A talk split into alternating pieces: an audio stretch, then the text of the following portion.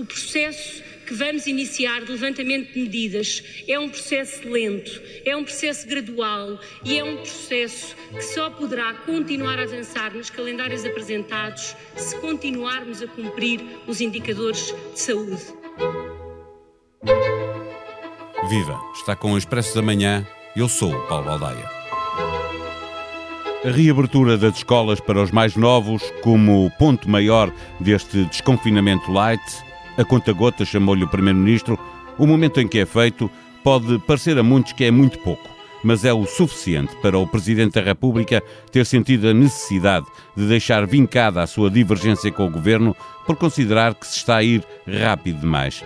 Convidou o Primeiro-Ministro para jantar e fez saber que esperava maior prudência. Marcelo Rebelo de Sousa já tinha dito que entendia que o desconfinamento só deveria acontecer depois da Páscoa.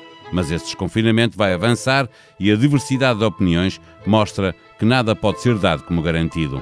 O que agora vai reabrir pode fechar logo a seguir. Recebemos de novo a visita de Vera Lúcia Reigoso, jornalista do Expresso, especialista em saúde. Obrigado, Vera. Eh, este plano eh, apresentado pelo governo e que toda a gente esperava eh, acaba por ser um bocadinho falacioso por causa das datas que elas são apresentadas, mas elas não valem se não se cumprirem os dois critérios de novos casos e índice de transmissibilidade. Bom dia, Paulo não podia ser de, de, outra maneira, ou seja, uh, desde o primeiro momento e desde quase que a pandemia, que sabemos que as medidas, quer para confinar, quer para desconfinar, têm que obrigatoriamente ter uma base científica uh, de, de critérios, neste caso da propagação do vírus. E, portanto, estas datas tinham que estar associadas a qualquer coisa de científico e que não fosse meramente político.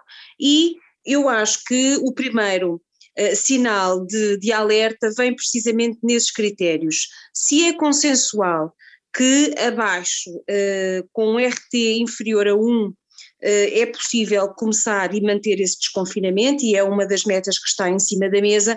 Há uma outra linha encarnada que tem gerado algumas dúvidas entre os especialistas e que tem a ver com o número de novos casos eh, por 100 mil habitantes a 14 dias. Isto é, o Primeiro-Ministro disse-nos que nós estávamos a utilizar, ou que passaremos a utilizar, os 249 casos como limite máximo e que os 120 são, digamos assim, a baliza para confinar ou desconfinar e que nós neste momento podemos dar o passo porque estamos com 105 novos casos por 100 mil habitantes a 14 dias. É isto o primeiro problema, limite, não é? é? Porque estamos muito perto limite, do limite. Sim, porque este limite de 240, que para nós uh, dizia-se, portanto, surge como o limite máximo, um, é, digamos assim, na escala do ECDC, um valor que antecede o encarnado, ou seja, o sinal de alarme. Portanto, estes 120 casos que nós vamos utilizar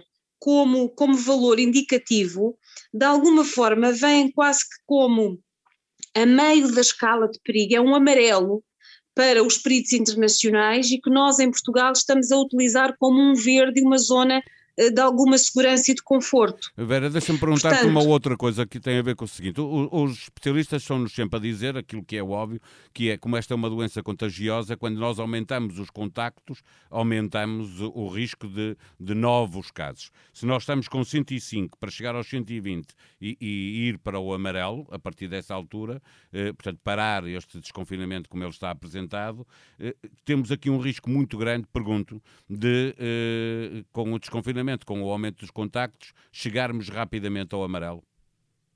Sim, há esse perigo e esse é o outro aspecto destas linhas encarnadas que tem gerado alguma preocupação entre alguns especialistas, porque isto há aquela velha máxima: ouvem-se dois médicos, surgem três opiniões. E, portanto, alguma corrente da ciência diz-nos que 15 dias é tempo demais para avaliar. Isto é, quando corre bem 15 dias é um tempo confortável, mas se começa a correr mal, só mudar 15 dias depois é muito tempo e com um vírus que neste momento, atendendo às variantes, tem uma grande capacidade de contágio um, entre a população. Portanto, aquilo que eles nos dizem é que nós devíamos ter uma vigilância mais apertada e essa vigilância mais apertada em intervalos de 15 dias pode ser perigosa porque a qualquer momento as coisas podem mudar. E este limiar, que é muito próximo, de 105 para 120, é um pulinho, a qualquer momento pode se transformar. E o que é que vai acontecer? Só vamos dar por ela 15 dias depois é essa a questão que fica no ar. Quer dizer que neste ponto eh, é uma abertura de alto risco, um plano de alto risco? Neste ponto é um plano, um plano de alto risco, ou seja, o número de casos para alguns especialistas ainda é um pouco elevado, devia ser menos de eh, até de, 120 eh, a meta para mudar as coisas e as regras que estão em vigor, e os 15 dias também é um tempo demasiado longo, ou seja, para a necessidade de mudar, devia haver capacidade de reagir mais rapidamente, se assim formos obrigados. É, é, este plano é apresentado para todo o país, é, mas sabemos que depois as respostas para dar cada vez que, que, que se fizer uma avaliação serão conselhias, olhando para o Conselho e depois para os conselhos que estão à volta. Nós temos a nível nacional 105 novos casos por 100 mil habitantes. Isto há aí conselhos que muito rapidamente também vão chegar a este limite que estamos a definir como sendo o amarelo ou mesmo ultrapassando. Não é? Há, isto não é igual Sim. em todos os conselhos. Claro que não. O desconfinamento faz sentido que seja para todo o país, porque uh, estamos, estamos juntos nisto e, portanto, se é para começar a aligeirar, há de facto esta necessidade de ser igual para todos. Mas, um, ehm, como esta dispersão e a própria propagação do vírus não é igual, a necessidade de confinar por conselhos pode também ela ser arriscada, no sentido em que um conselho para o outro é muito próximo, o vírus não conhece fronteiras e, portanto, talvez incluindo áreas geográficas um bocadinho além do Conselho.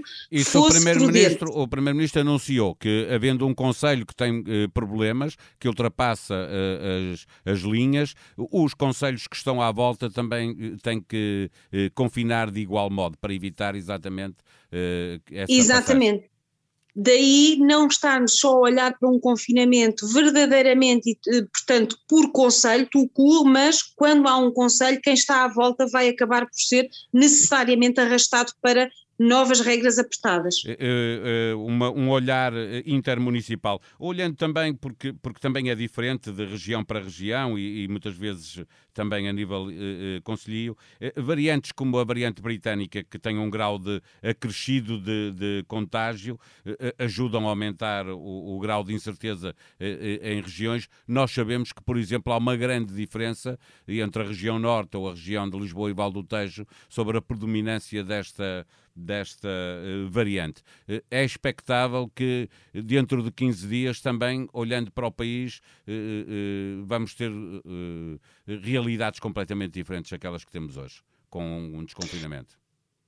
Era bom que assim fosse, se, porque indicaria que as variantes mais contagiosas estariam limitadas aos grandes centros urbanos e, portanto, isso até de alguma forma proporcionaria uma, uma, melhor, uma melhor forma de uh, atuação e contenção.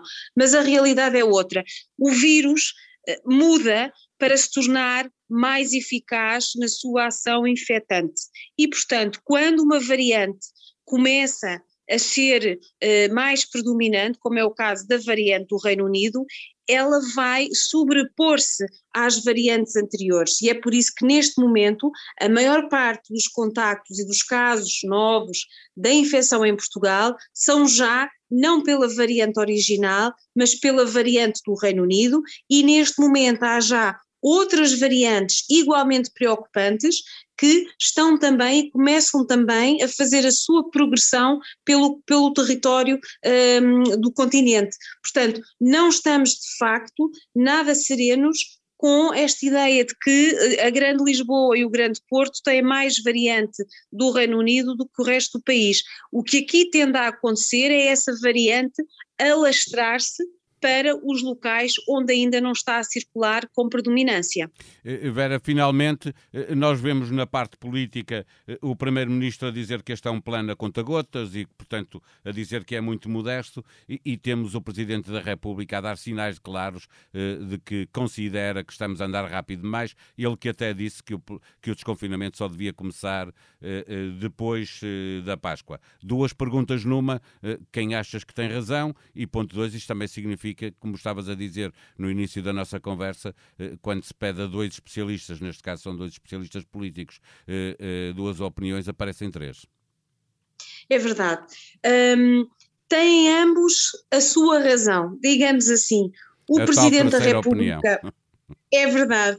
O Presidente da República tem razão quando diz que se calhar estamos a acelerar um bocadinho além do que seria desejável, no sentido em que temos os especialistas que gostavam de ter as linhas encarnadas com uma fasquia mais baixa, o intervalo dos 15 dias um pouco também reduzido e, por exemplo, na reabertura do ensino presencial, não incluirmos logo, por exemplo, o primeiro ciclo, mas apenas as crianças mais pequenas, isso foi também uma opinião partilhada pelos, pelos especialistas, mas por outro lado temos um primeiro-ministro que tem que eh, olhar também para a sobrevivência do país. E neste momento sabemos que, em termos económicos, em termos sociais, há uma crise profunda à qual também é preciso acudir. Portanto, cada um olha para o seu lado, digamos assim, do copo. Agora, há uma coisa que continua a não funcionar. Estamos a abrir sem que seja dito aos portugueses claramente quem vai fazer rastreio, quando, onde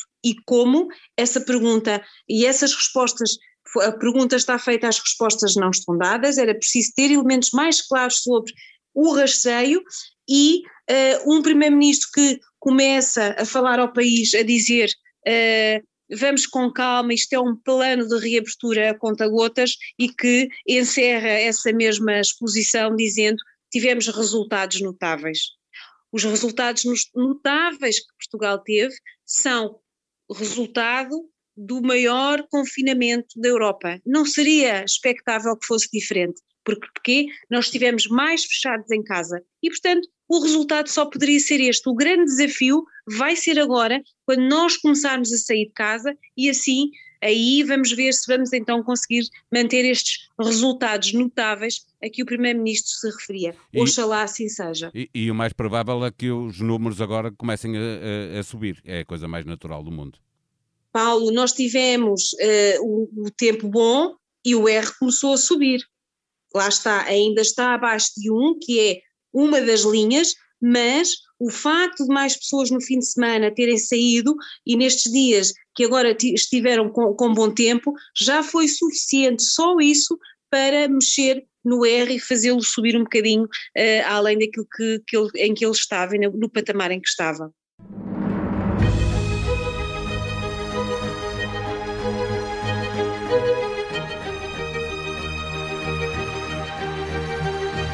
Em expresso.pt pode consultar todos os pormenores do plano de desconfinamento apresentado pelo Primeiro-Ministro António Costa. Este é um plano que revelou divergências entre os inquilinos do Palácio de Belém e do Palácio de São Bento. Uma pequena pedra a parar momentaneamente o mecanismo de solidariedade institucional. Porque hoje é sexta-feira e nos mantemos confinados, o Expresso volta a estar mais cedo nas bancas. A manchete diz-nos que a Comissão de Vacinação não propôs dar prioridade aos professores. Na revista, a história da OutSystems, criada por Paulo Rosado, lidera a próxima revolução tecnológica e já vale mais do que a Sonai, a Galp ou a Jerónimo Martins. Oportunidade para conhecer melhor, nas páginas do jornal ou no online, Elvira Fortunato, a cientista que acaba de ganhar o Prémio Pessoa.